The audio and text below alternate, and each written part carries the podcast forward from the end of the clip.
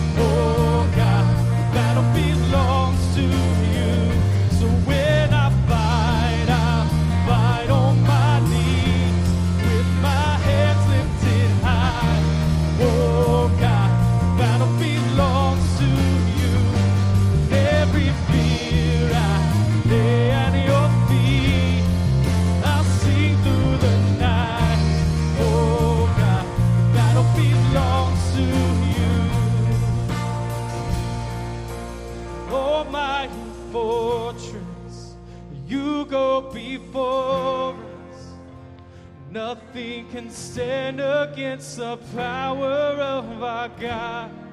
You shine in the shadow. You win every battle. Nothing can stand against the power of our God, an almighty fortress.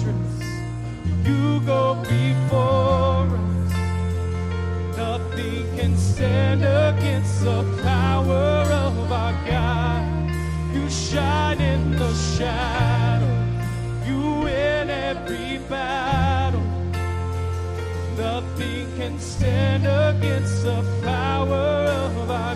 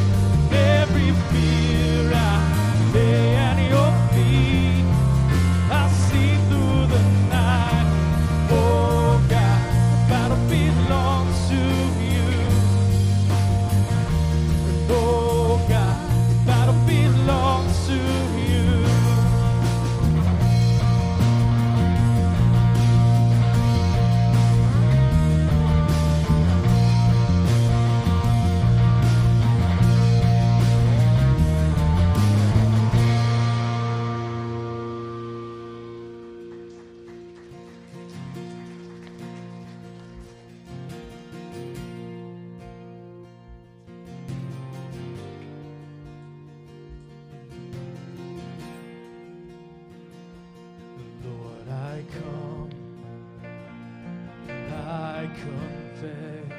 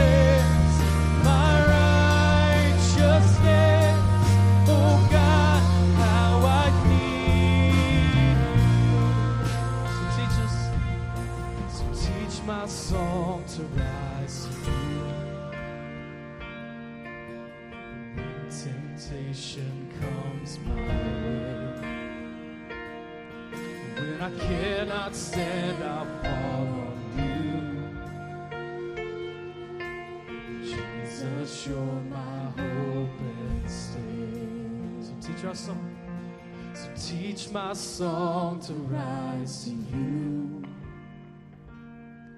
When temptation comes my way, when I cannot stand, I'll fall on you. Jesus, you're my hope and stay. What I need. Oh.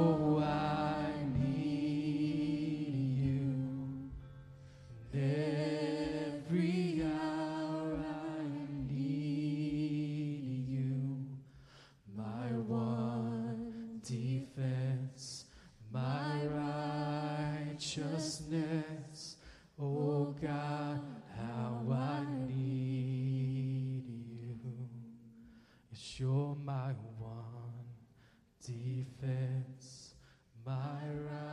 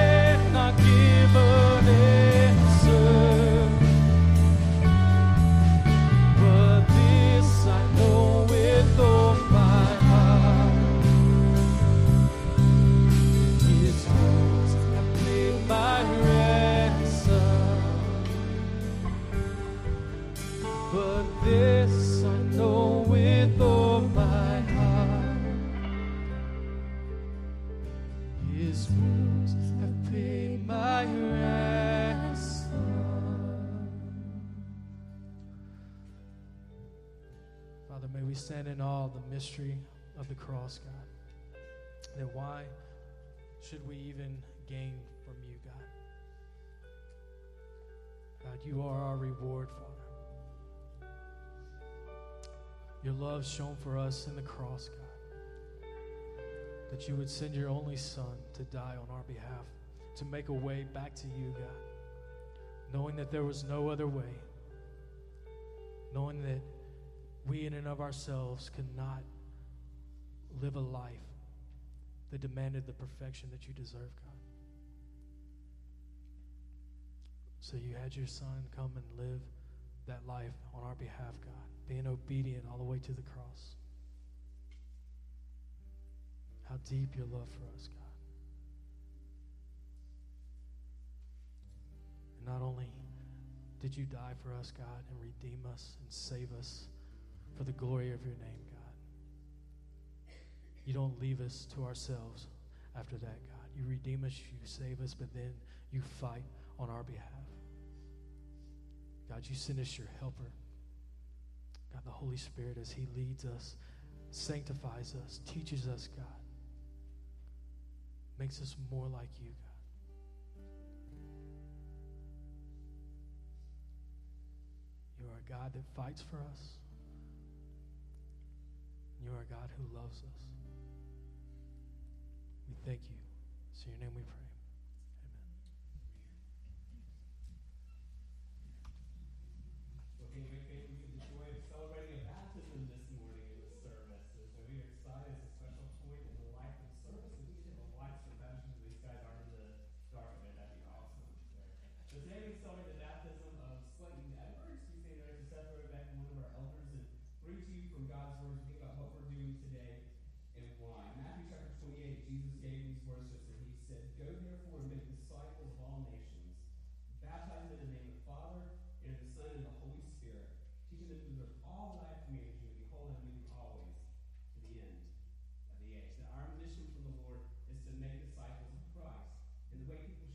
Disciples of Christ is through what we call believers' baptism. You've heard me say it before, but it's so important to remember there's nothing that saves us by being baptized. There's nothing magical about these waters. There aren't some blessed holy waters here. This is water out of Montgomery tap just like everything you have at home as well. But the whole point of baptism is a symbol. It is a symbol, it is a profession of faith. It's the way a person shares with the watching world that I am a follower of Christ. Now, why do we do baptism the way we do it here? Because we believe there's a powerful symbol here. That when a person is baptized and they're pushed under the water, they're saying, I believe that Christ died for my sins, as the scripture said. When they come out of the water, they're saying, I believe that Christ rose from the dead, defeating death and giving me newness of life. It's also a way a believer is saying to the world, I have died to my old way of life, and by God's grace, I'm new, I am different because of Christ in me. So this is a way one pronounces their faith in Christ. Also a symbol for the church to say that we affirm what God is doing in your life, that we see God's grace at work in your life, and we are celebrating it as your church family with you. So with that in view, we want you to hear from Slayton Edwards, get to hear his testimony first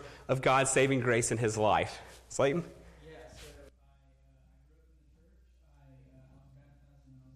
12, but um, I didn't really know what I was getting into. I guess I didn't really uh, believe. I was kind of just doing it because everyone around me was doing it.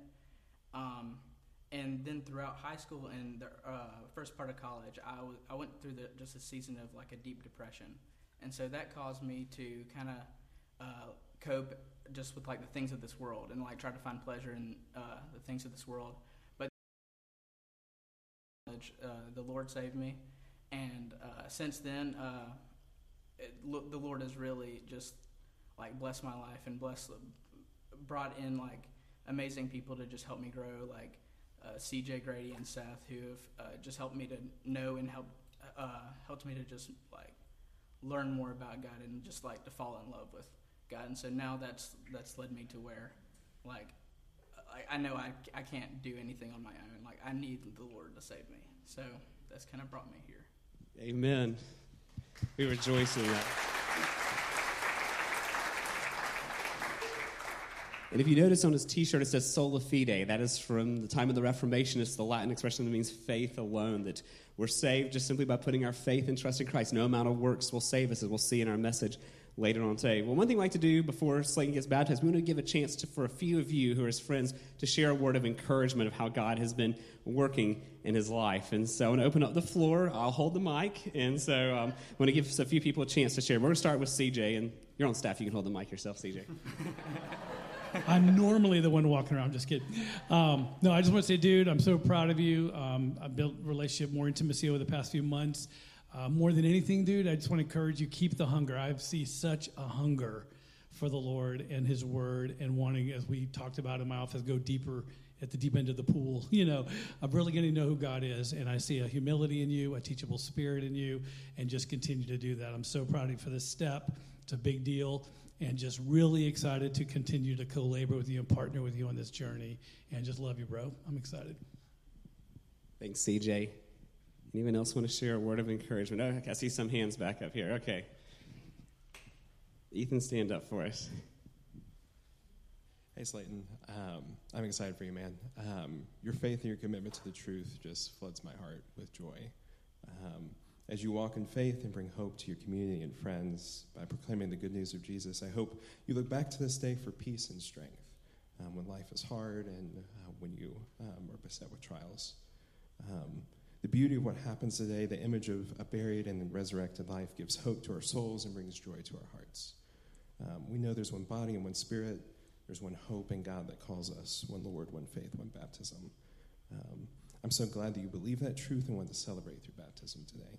Um, may the Holy Spirit, who's begun a good work in you, direct and uphold you in the service of Christ and his kingdom. Thanks, Ethan. I saw Zach's hand up here.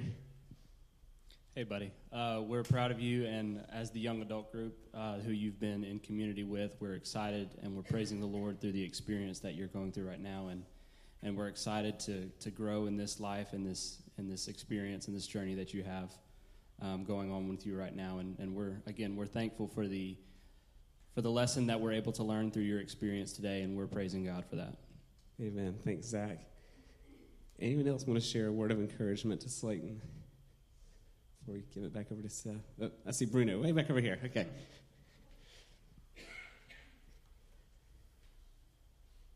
Here we go, Bruno. Uh, Slayton, I haven't got to meet you very well yet. I would love to get to know you more. I just want to let you know that your humility really encourages all of us.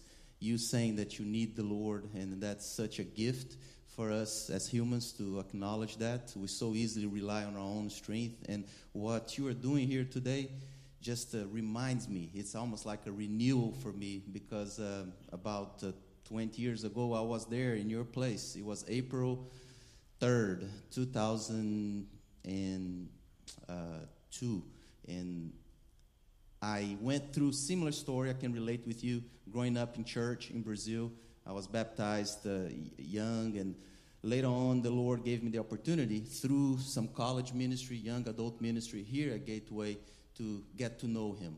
And uh, He saved me, and uh, He has been continuing to have mercy and grace over me and, and sanctifying like He does with all of us. And uh, your story uh, just remind me of myself being there and uh, you know going through the ups and downs of uh, college days and uh, battling depression, uh, you know relationships and, and, and the new seasons in life. So I just wanted to encourage you. Um, 20 years later, I'm here with my wife, whom I met here at Gateway, and I'm so thankful for what the Lord has done for me. I don't deserve, and I know He has great plans for you during the ups and downs in life and the next seasons that are coming up for you. Keep on looking to Him, man. He got you covered.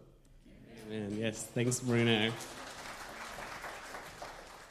Okay, if there's no one else, then oh, I see one more over here. I getting my workout today, going back and forth across the sanctuary. So I've known Slayton for about four years, and it's been incredible to see how much the Lord has worked in his life. Um, in the short amount of time that I've known Slayton, you're a great example of what it means to have a, a deep and personal relationship with God, and I'm proud to call you my friend, and I'm excited for you. So. Amen. Thanks for sharing that. Okay, Seth, we will turn it back over to you now. Yeah, just to encourage you as well, Slayton. Um, you know, you came through our college group, and you just consistently showed up. And like CJ said, you have always sought truth humbly. And um, that's what I love even about this process here. You went through a book with Preston Adams. He led you through kind of what is baptism. You really wanted to understand what it was before just saying, "Yeah, I want to do that." And so you seek the truth. You're seeking the Lord, and just want to encourage you with that. So love you, man. Let's uh, let's go ahead and baptize you. So Slayton, are you trusting in Jesus Christ alone for your salvation? Yes. Based on your uh, confession of faith there, I baptize you in the name of the Father, the Son, and the Holy Spirit.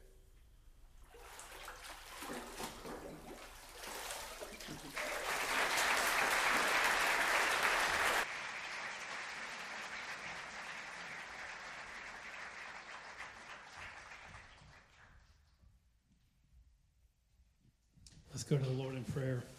God, we thank you so much for what we just experienced. God, the beauty of the gospel, the beauty of why you came, and just to celebrate with Slayton, God, we continue to pray your blessing upon him as he begins this next step of his journey with you. And Lord, just the beauty of his confession and just the life that we get to experience with him over these years. And we just thank you so much for his step of faith today. Lord, we thank you for the opportunity to worship together as family and to offer these petitions and prayers up to you, God, knowing that you're good and just and holy and righteous and faithful, uh, that we offer these things up to a God who is trustworthy and good. And so, Lord, we first just thank you so much for our Gateway Kids ministry. We thank you for Molly Moore and her leadership. And Lord, even starting this morning, we thank you for the opportunity to do VBS to begin these next few weeks with these kids. God, even as they're over there right now, uh, doing different things with crafts and snacks and Bible lesson, God. We pray that you would just bring your word so clearly to these kids that um, some may be in there and hearing the gospel for the first time, or maybe in a unique way through a Bible story or some other uh, moment one on one with a teacher. We pray, God, that we some of these kids would experience salvation this week, God, that you would bring conviction, that you would bring them to a place of repentance, that they would place their faith and trust in you. And uh, for the teachers, God, give them wisdom and discernment um, as they bring your word this week. We ask you just bless them and during this time each Sunday as your word comes forth. And Lord, we thank you for those in our church, in our body, all over the city who are ministering in different capacities. And Lord, this morning we lift up our brother Foch. We thank you, Lord, so much for his ministry to the guys continually at Safety Net. He's been so faithful there for so many years of discipling these young men, loving on them, just being Christ. And Lord, we pray you continue to bless him and his time with these guys. We pray again for salvation to come, for conviction, repentance to take place. Give Foch wisdom and discernment on what to say, when to say it, how to say it, everything, God, just as He's being salt and light to these young men in a situation where they need to experience your love, mercy, and grace. And we just thank you, Lord, for His faithfulness all these years. And Lord, we thank you that we get to pray for the extended family here in Montgomery, our brothers and sisters in Christ at other uh, fellowships. And Lord, we thank you for Pastor Adam Bishop and for our family over at Vaughn Forest Church. Lord, we just pray you bless them this morning um, as your Holy Spirit shows up there and, and moves and brings wisdom and discernment and revelation. God, we pray you bless Adam this morning as he brings your word, that you would uh, just give him energy and strength and discernment as he shares. And Lord, for their congregation as they minister to many areas in this community, we pray you continue to give them wisdom and strategy and vision um, of taking the gospel to the nations and their community, whatever they're doing. We thank you for them. And Lord, we thank you that we can pray for the nations. And this morning, God, we cry out for your mercy and for your intervention for the nation of Haiti. Lord, for the unrest and things that are happening after the assassination of their president. Lord, that country, as sad as it is, has been going through so much over the past couple decades. And we just pray, God, for your intervention, for you to raise up your church, raise up those men and women who know you in the Haitian community there to, to bring intercession and prayer. And um, if they're in areas of leadership and government, God, that you would give them wisdom and strategy and just anything they need, God, to give some stability to that nation. But more than anything, that you would receive honor and glory, that your name would be exalted in that nation. For Pastor Mark, and for the staff of uh, the ministry that we partner with, Children's Hope, at times we pray for wisdom for them as well. Pray for resources and funds as COVID is spreading through that nation at a high rate and they have a lack of food. Um, as we've already sent some funds down to help in this regard, we just pray, God, that your church um, would rise up and walk boldly and minister to those in the different regions of Haiti and give them wisdom on what they are to do and how to do it. And Lord, again, we thank you that we can pray uh, for specific individuals all around the world as we get information through the International Missions Board. And uh, Lord, this morning we lift up a young lady named Betsy of the Tajik people in Afghanistan. Um, Lord, she's been exposed to the gospel many times through um, kind of the underground church and missionaries there in Afghanistan. Uh, she's been to college. She's now working in the community.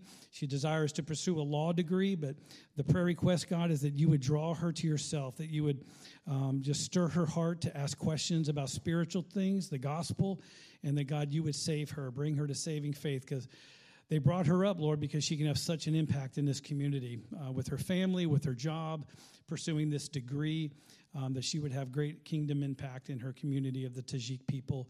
We pray for your wisdom and guidance, protection of her, but God, we pray more than anything for conviction, that you would reveal yourself and bring her to a place of repentance. And Lord, we thank you again what you're doing here in our community. We thank you for Gateway and uh, the resources you've provided. We want to ask you, Lord, to bless the offering this morning for those that have given online or uh, those this morning. We thank you, thank you, thank you. You're such a good God. We are so blessed.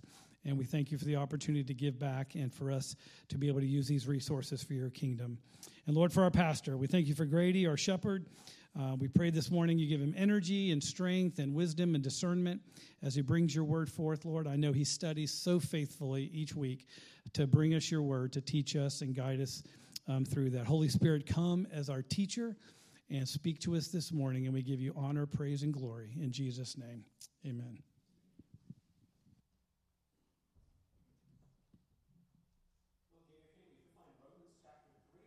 of God's Word, Romans chapter 3. My apologies for my voice this morning. You already heard that at the baptism time. I've been fighting off a mean sinus infection the last few weeks, and my voice has not recovered. But thankfully, the power is in the Word of God and not in the strength of my voice this morning, and that is our hope for today. But find Romans chapter 3. We are continuing our journey and seeking to be rooted and grounded in the unchanging Word of God. And as we've been going through the study of being rooted in the Word of God for the last 20 weeks, we've seen so many foundational truths about what we believe and what God's Word teaches us about so many areas of our lives. These are truths that anchor us, these are truths that equip us to be able to help others. Now, for the past two months, we've kind of focused in on a section of this study. We've been looking at the law, the commandments of God. And we've been looking at that going all the way back to last May when we began the study of the law. We began in Matthew chapter 22 when Jesus was asked by a lawyer, a teacher of the law, what's the most important commandment? And that's so foundational. I want us to see that on the screen just to remind us of what we looked at. But Matthew chapter 22, verse 36, the teacher comes and says, Teacher, what is the great commandment in the law? Verse 37, he continues, And Jesus said to him, You shall love the Lord your God with all your heart and with all your soul and with all your mind. This is the first, the great and first commandment. Verse 39, he says, And the second is like it you shall love your neighbor as yourself. Now, Jesus summarizes it all in verse 40 there. He says, On these two commands hang all the law and the prophets. As we saw in that foundational week in looking at the law of God, the commandments of God, God's standard is incredibly high. God's standard with the law is perfect and perpetual obedience. That God requires perfect and perpetual obedience to all of his commands. From there, then, we spent the last two months looking at the summary of the law in Exodus 20 and the Ten Commandments. We looked at the four commandments about how we relate to God. We looked at the six commandments about how we relate to one another. And if you're like me, studying the Ten Commandments these last two months has been so convicting because they're so much deeper than we realize. We look at things that we think are okay, like, oh, no idols, and we're like, good, I'm clear on that. And then we quickly realize how many things in our life we love more than we love God. We look at the command about do not steal, and we think, I'm okay on that one. And then we realize that we can actually steal from God by not being generous to others. Things like we think we're okay, I'm like, hey, I haven't murdered anyone, I'm okay. And then we realize the depth of hatred and harm in our hearts towards others and thoughts that are wrong. So the Ten Commandments have been so convicting for us.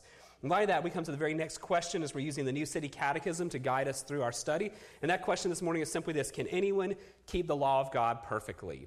Can anyone keep the law of God perfectly? Now, one of our life groups this week was meeting as they were discussing last week's sermon on the Ten Commandments. They asked the small group leader of that particular group, Hey, what's the next question in our study now that we're done with the Ten Commandments? And the leader shared this question Can anyone keep the law of God perfectly? And the group immediately knew the answer, and that was no, no one can. So it's a very simple, easy answer for us. So why are we devoting a whole sermon to a, a question that we really could answer with one word no? Really, for two reasons, friends. Number one, Though you understand that we cannot keep the law of God perfectly, you understand it because of God's grace at work in your life and because of your commitment to Scripture. But the reason we need to focus on this is because this is widely misunderstood today. This is widely misunderstood. The perspective of our utter sinfulness, the perspective of our inability to do good to get to God, is not the dominant view today. We live in a culture, even where many who claim the name of Christ believe that we are basically good people on that. Um, while we were on vacation in Nashville last weekend, we were listening to a Christian comedian that our family really enjoys, and he likes to pick on church life a lot. And he was telling the story about a church nursery, and a little kid in the church nursery took a pair of scissors and stabbed his teacher in the leg with the scissors. Now, hopefully, that would never happen in our nursery here, but you know, there's human nature, right? And, he's, and, he's, and in his joke, in this comedian's joke, he was talking about confronting the parents about what little Johnny did in the nursery and stabbing the teacher. And the parents said, Oh, no, no, little Johnny can never do that. You know, it must be his allergies. It's just his allergies, that's why he did it. He hasn't been breathing right, so he's not been acting like himself. Now, they gave us a fun laugh as a family in the car while we were driving, but it reveals a deeper heart issue. That we as people tend to believe that we are basically good, and our kids are basically good, and our friends are basically good, our spouse is basically good, and we just tend to assume that people are basically good because we're fed a lie by the whole culture around us. That if you're doing wrong, it's really not your fault. It's your circumstances, it's your upbringing, it's things outside of your control. And we see the problem as being out there, and we have a tendency not to realize the problem is right in here in our own hearts. We've fed the lie constantly that you are basically good, and so many around us have bought into that lie. So we need to understand what God's word says in terms of can we keep the law of God. But there's a second reason why this is so important for us to dig into this morning, because how we answer this question determines where we seek hope and help.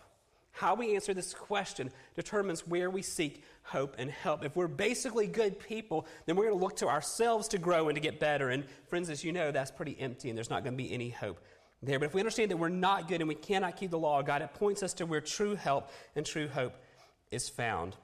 So, in light of all that, I want to dig into God's word this morning to find the answer from Scripture. Can anyone keep the law of God perfectly? We're going to look at Romans chapter 3, verses 9 through 12. Can I ask you to stand, please, in honor of the reading of the word of God? Romans chapter 3, verses 9 through 12. I'm reading out the English Standard Version.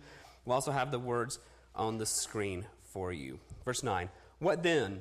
Are we Jews any better off? No, not at all. For we have already charged that all, both Jews and Greeks, are under sin. As it is written, none is righteous no, not one. No one understands. No one seeks for God. All have turned aside. Together they have become worthless. No one does good, not even one. Let me pray for us.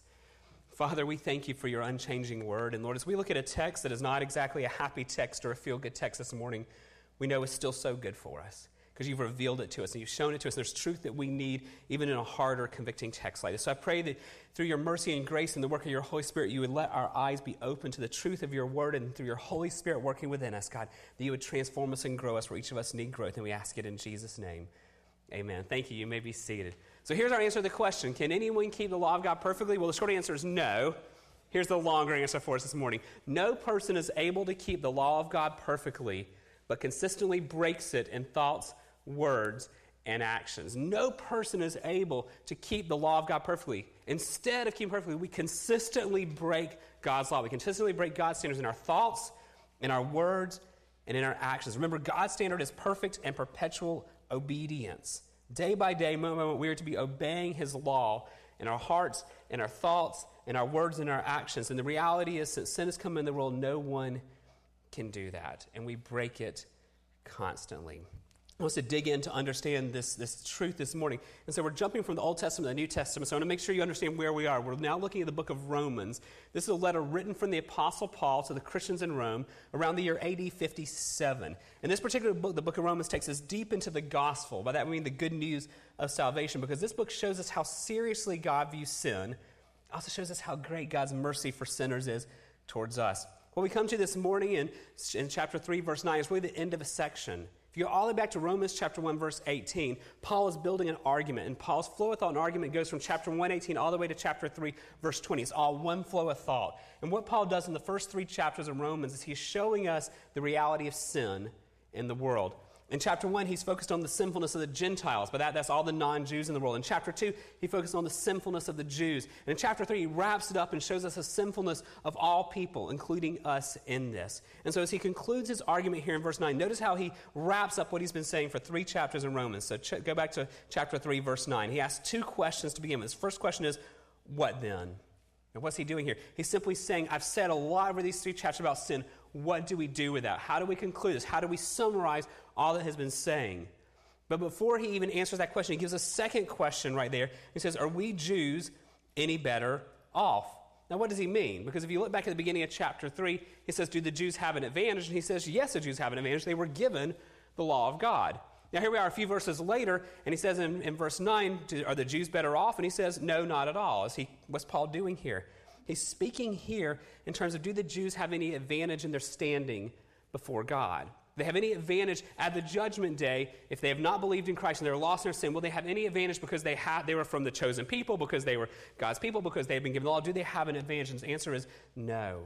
That no one is exempt from God's judgment for sin. Even if your ancestors had the amazing religious heritage, even if you were the Jewish people, you have no advantage in your standing before God when you are judged for your sin. And friends, I don't know where you guys are, but some people need to hear that. Because a lot of people, even our context, base their hope of going to heaven on, hey, I grew up in the church, I live in the Bible Belt, my grandmother was a member of the church, my parents were a member of the church, I was baptized in the church as a kid, and there's no transformation, there's no faith in their life, but they're putting their hope in the fact of their heritage. And friends, he says right here, there's no advantage to those things. Now, what do we conclude in light of all this? How does he answer both these questions? What then, and are the Jews better off? And he summarizes it all, everything he's been saying in the first three chapters, in the next phrase in verse 9. He says, We have already charged that all, both Jews and Greeks, are under sin. If you want a summary of the first three chapters of Romans, there it is right there that all people, both Jews and Greeks, are under sin. Now, friends, this is a massively significant phrase. We must not rush past it, we must not overlook it because this phrase is huge for understanding really the totality of the Bible. It's a central part of his argument here. Now, let's take this apart here that all are under sin. Now, first of all, the word all in the Greek the word all means all, right? Yeah, not real complicated one here. This word means all. That means there are no exceptions. So, from the newest baby in the nursery back there this morning to the oldest senior adult here at Gateway, to the person who's grown up in the Bible Belt in the Southeast, to the person who's in Cambodia who's never heard the name of Jesus, all is all. It includes everyone of age, background, everyone is included in this. And to make sure he, he gets this point here, he highlights it with the greatest distinction of the time Jew, Gentile, except for here he calls the Gentiles Greeks, which are part of the Gentiles. And he takes these two groups that hated each other and were seen as polar opposites in so many ways, and he says both Jews and Greeks, the most two different distinctions you can find, are all still at the same place. They are all still under sin. Unless we miss, he wants to make sure that we see all as all here. When you start looking at the words he uses, he uses words to help us see the totality of all this. Now, you've heard me say before, when I start studying during the week, I'd like to do a diagram of the text because it helps me visualize it. And I want you to see it this week. So I think, Alexander, do you have that up there for the screen? Do you have that graphic? Do we not have it this week?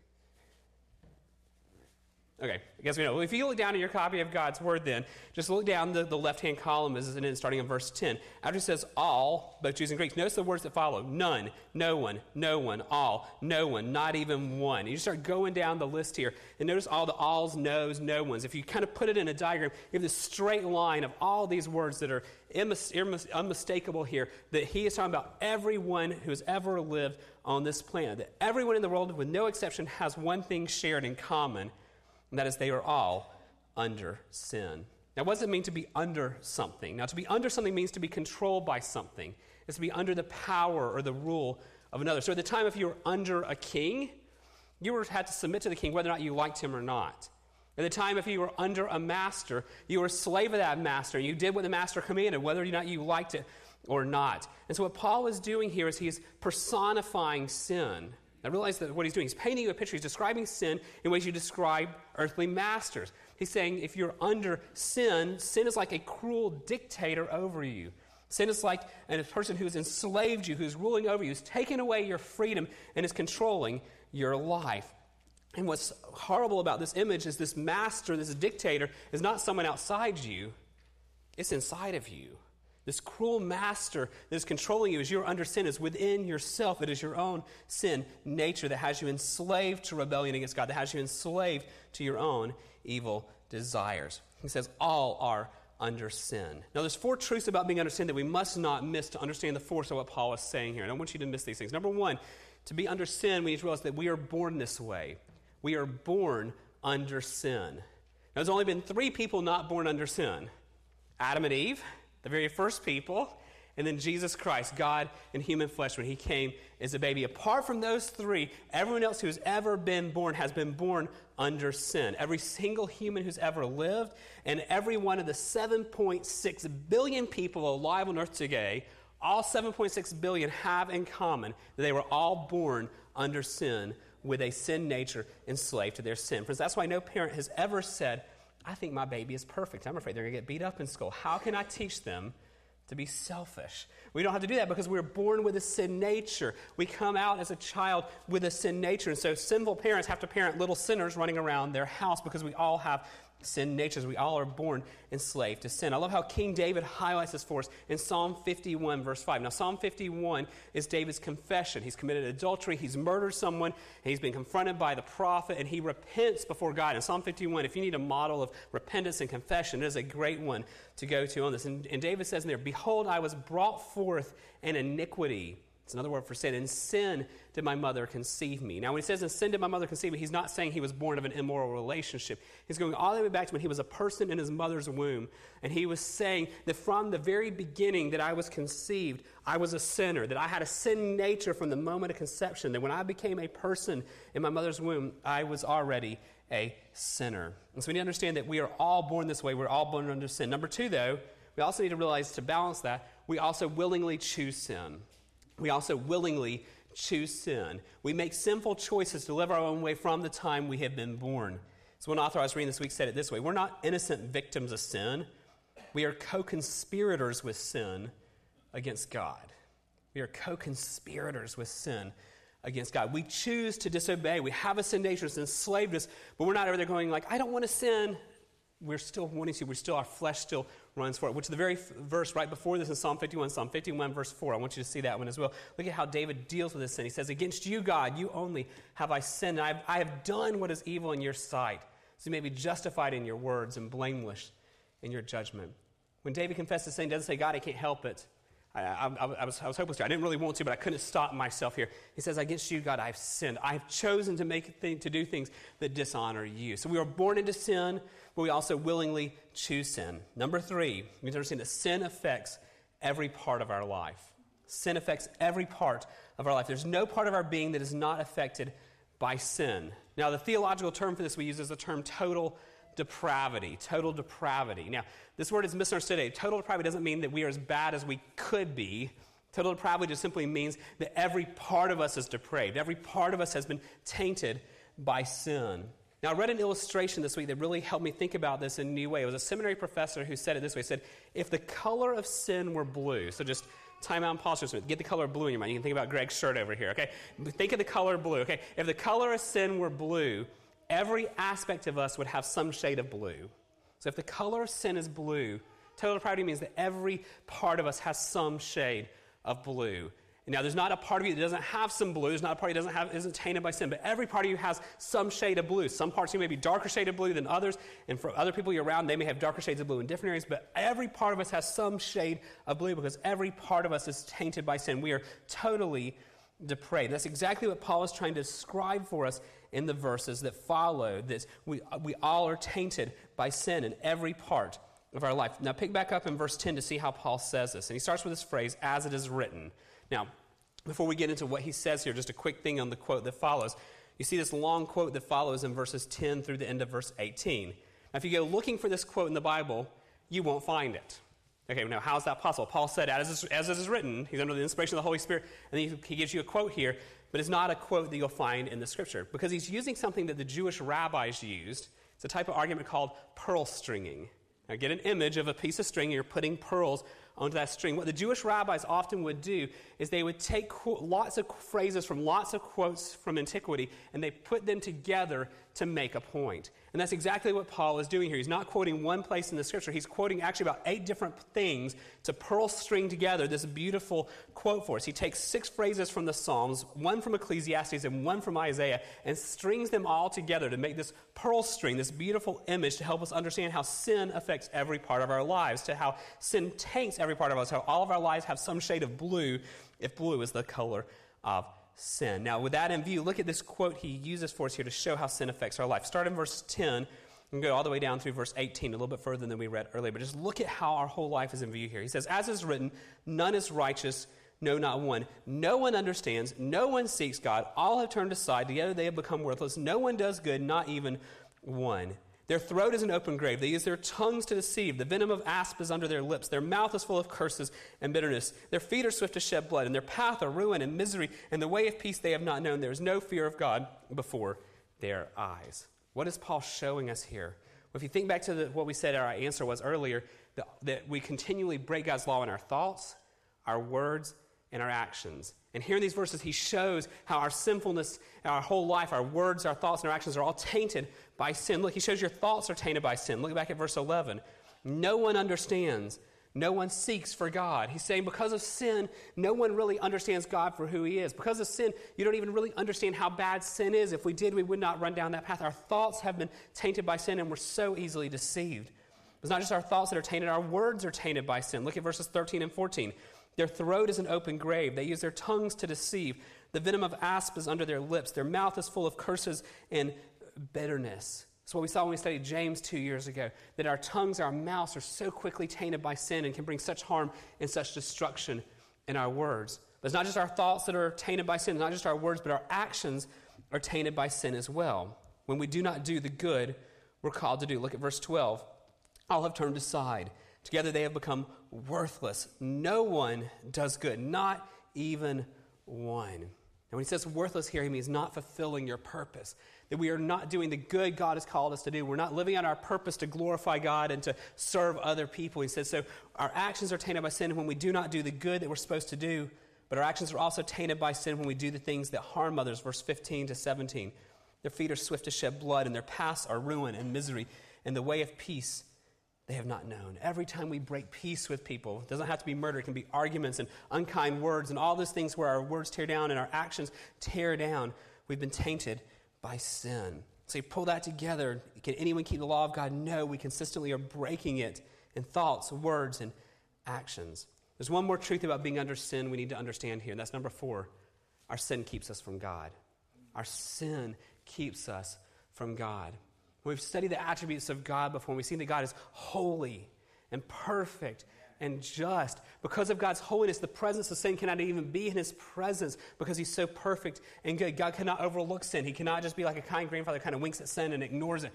God is so holy, he has to punish sin. To not punish sin in his presence, he would cease to be God. And so the reality is our sin separates us from God because God is holy and we are so sinful. Therefore, God can make this declaration back in verse 10 of Romans 3 none is righteous, no, not one.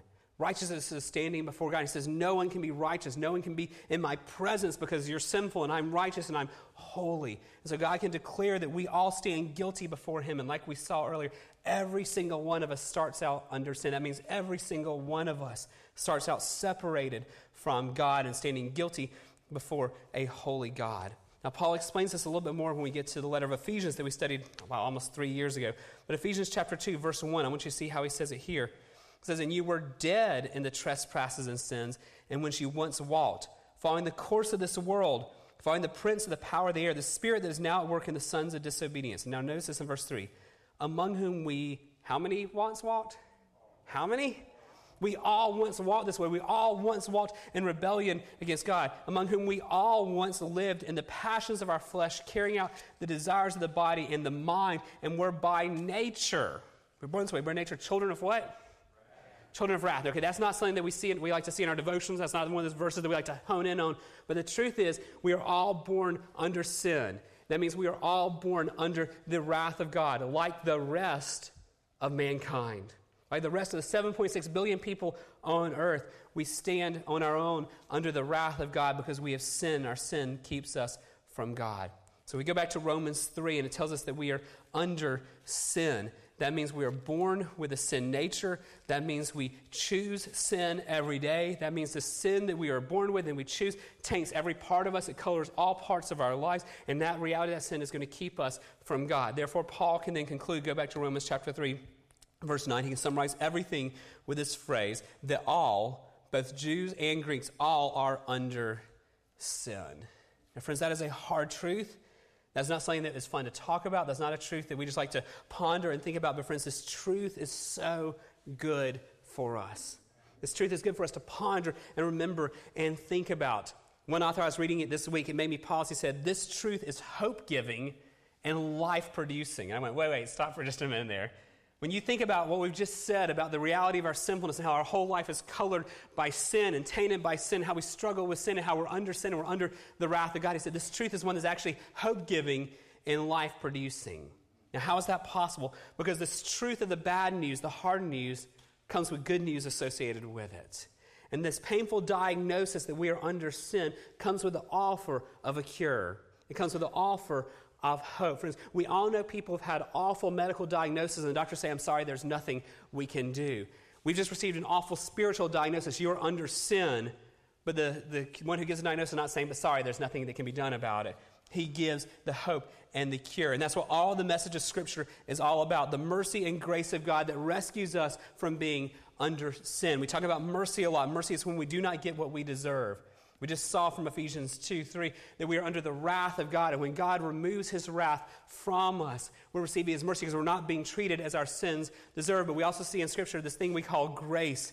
Grace is getting what we do not deserve. When God says, I forgive you, but more than that, I'm going to accept you, and you're going to belong. You're going to be seated at my table. You're going to be my child. I'm going to pour out my love upon you. I'm going to give you every spiritual blessing in the heavenly place. I'm going to pour out grace upon grace upon grace in your life, friends. We're receiving not just not having wrath, we're getting so many blessings that we could never earn. And that comes out again in Ephesians. If you go back to Ephesians 2 3, where we just read a minute ago, it says that we were by nature children of wrath like the rest of mankind. But then verse 4, here's where the hope comes. But God. Let's just pause there. There's no hope for us. We, like all the 7.6 billion people on the earth, are born with a sin nature, born under the curse and enslavement of sin, born choosing as well to rebel against God. Our whole life is tainted by sin. We are separated from God. We have no hope on our own. But then verse 4 comes, but God, being rich in what? and mercy there, being rich in his mercy, not treating us like our sins deserve, because of the great love with which he loved us, even when we were dead in our trespasses, he made us alive together with Christ by, what's the next word? By grace you have been saved. There's his mercy and his grace doing for us what we could never do. And he clarifies for us then in verses 8 and 9 as he carries on. Sorry, in verse 6. He's raised us up with him and seated us with him in the heavenly places in Christ Jesus. Here we go. All that grace that we get of what we do not deserve. So in the coming ages, he might show the immeasurable riches of his grace and kindness towards us in Christ Jesus. Now, verse, here we go, the next verse. For by grace you have been saved through faith, and this is because you obeyed the law so well? This is not your own doing. It is a free gift of God. This is not a result of what? Not a result of anything we can do. It's not a result of work so that no one may boast, friends. Our standing before God has absolutely nothing to do with the law here. If our hope to get to God is because I'm trying to obey the Ten Commandments so well, friends, we are hopeless. As we've seen over the last 10 weeks, you and I break the Ten Commandments more than we realize in our heart and our affections and not doing all the things that are, we should be doing in light of those commands. Friends, we cannot obey the law to get to God. So Jesus came and obeyed the law that we break in our words, thoughts, and actions over and over. Jesus obeyed it all perfectly in his words and his thoughts and his actions. He never once broke the law. So when he went to that cruel Roman cross, he was able to take all of our punishment as one who was a completely perfect sacrifice. And he could take our punishment, he could take the wrath of God that we deserve because God's holiness, he doesn't overlook the sin. He puts it on Christ and Christ bears it for us. But then we must not miss the other side of that. Not only is our sin put on Christ, but Christ's perfect holiness Christ's perfect record of righteousness is then applied to us. Look at Philippians chapter 3, verses 8 and 9. Paul wrote this in his will. In Philippians chapter 3 says, Indeed, I count everything as a loss because of the surpassing worth of knowing Christ Jesus, my Lord. For his sake I've suffered the loss of all things and count them as rubbish in order that I may gain Christ. Now, next verse, verse 9. It's about finding Christ. And to be found in Christ, not having a righteousness of my own that comes from what? The law. He's, Paul's saying, I can't do enough of the law to be righteous before God. The law means I'm guilty before God. So I do not have a righteousness of my own that comes from law, but that, a righteousness what? That comes through faith in Christ. The righteousness from God that depends on faith. Friends, when Christ died, not only was the wrath of God satisfied on him, but all of Christ's righteousness was put onto us. So when we approach the Father, he doesn't just see, oh, there's Grady or there's whoever who's struggling with their sin. He sees Christ's righteousness. So we can walk boldly into his presence because we're covered with the righteousness of Christ. As we put our faith in Christ, we now are seen as righteous. Now, friends, what do we do with that truth? How should the reality of being under sin but now having a righteousness of our own that does not come from law, how should that affect us? I'm going to suggest two things this morning. There's many more we could say, and we're going to explore more about the use of the law in the next two to three weeks. But two things this morning when we think about how should this truth transform us. Number one, this truth should fill us with wonder and joy. Friends, this truth should fill us with wonder and joy. Friends, do you realize that when you were still under sin, when you were still enslaved to your sin nature and you were still living life, maybe not literally, but you're shaking your fist at God saying, Not your way, God, but mine. When you were still doing that, God looked on you and chose you and loved you and gave you something that you could never earn. He set his affection on you when you were still in rebellion to him.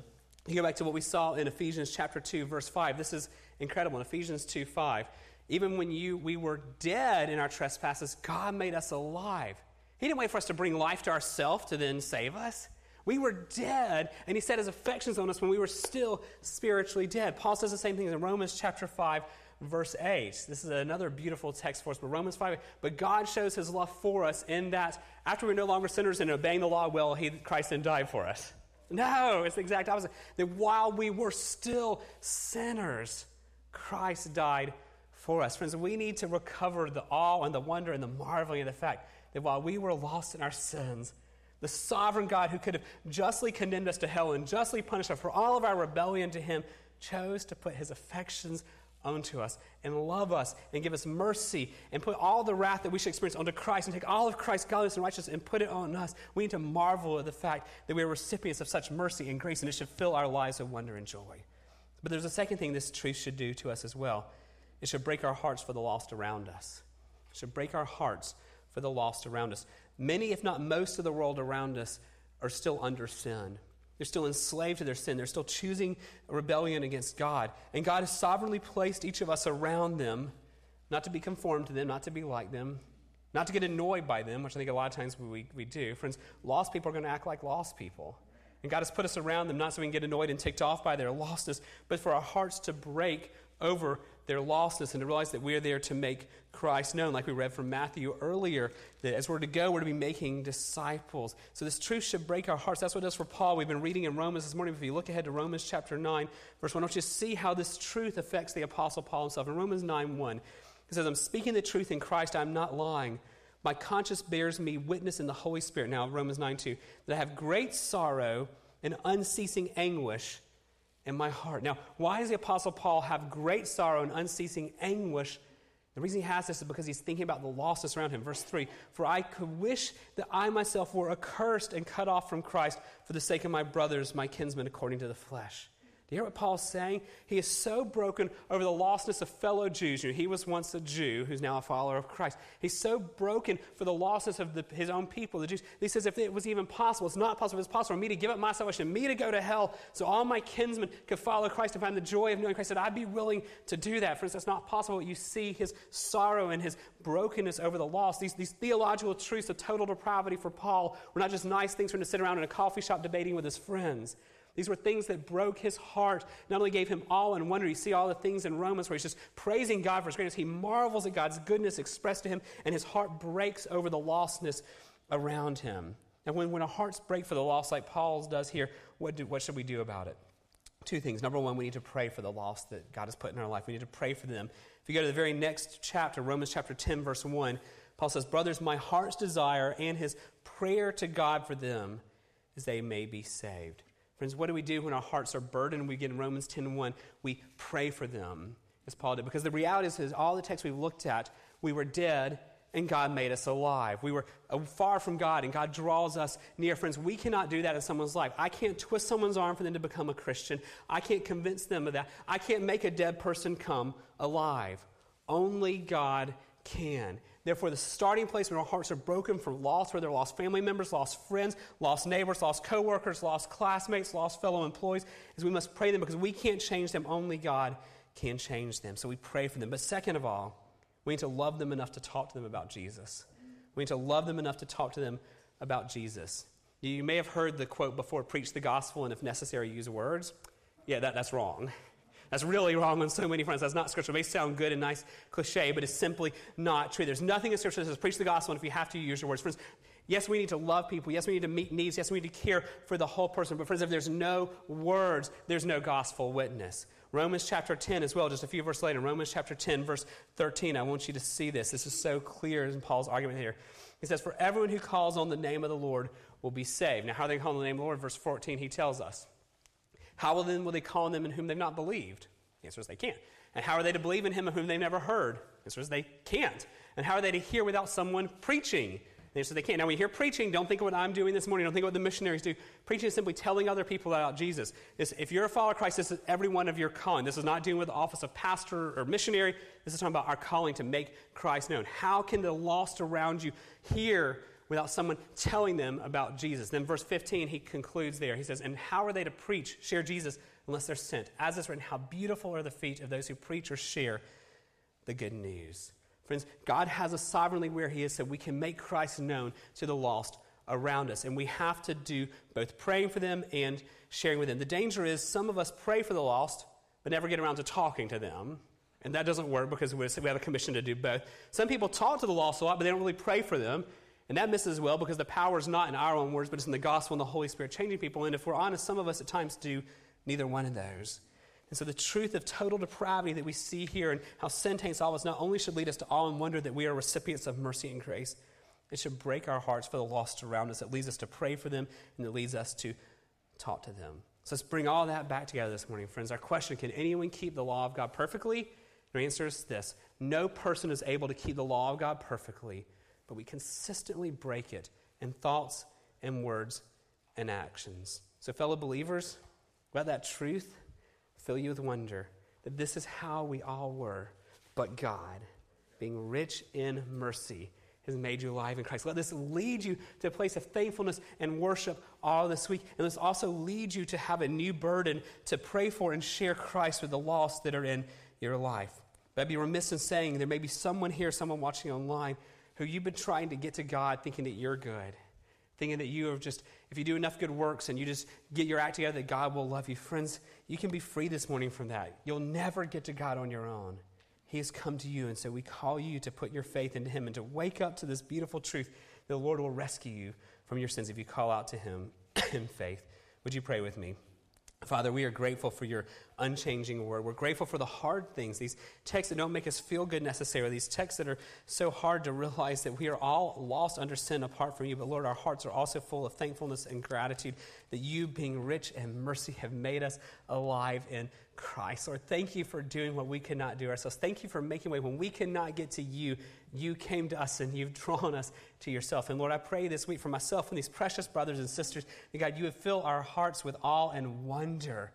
Of the incredible salvation we've received, it would lead us to a place of wanting to know you more, the God who has rescued, to lead us to a place of wanting to celebrate your grace at work in our lives. And Lord, I pray as well that you would burden our hearts afresh for the lost.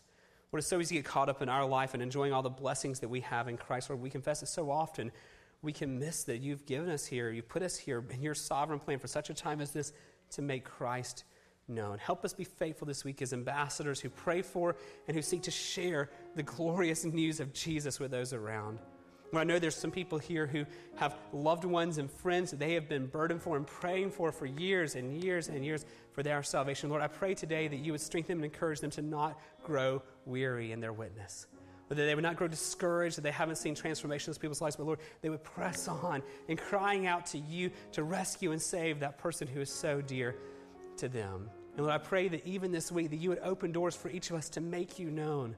That God, you'd open our eyes to see someone who you've put in our path who needs the hope of Christ that we have, but they have never experienced. Lord, would you not only give us eyes to see the opportunity, would you give us courage and boldness to open our mouths? Lord, you know so often whether it's fear of people or fear of what their reactions would be, Lord, we keep our mouths shut when you've called us to open them. Forgive us for those missed opportunities. I pray this week we wouldn't miss those opportunities. But with your Holy Spirit dwelling with us, we not only see the opportunity, but we find a supernatural boldness to talk to that loved one, talk to that neighbor, talk to that coworker, talk to that friend about the only hope they can find. And pray you do great things in our lives and the lives of others as you seek to make yourself known for your glory. We ask it in Jesus' name. Amen. Let's stand as we sing our closing songs. We celebrate the grace we have in Christ.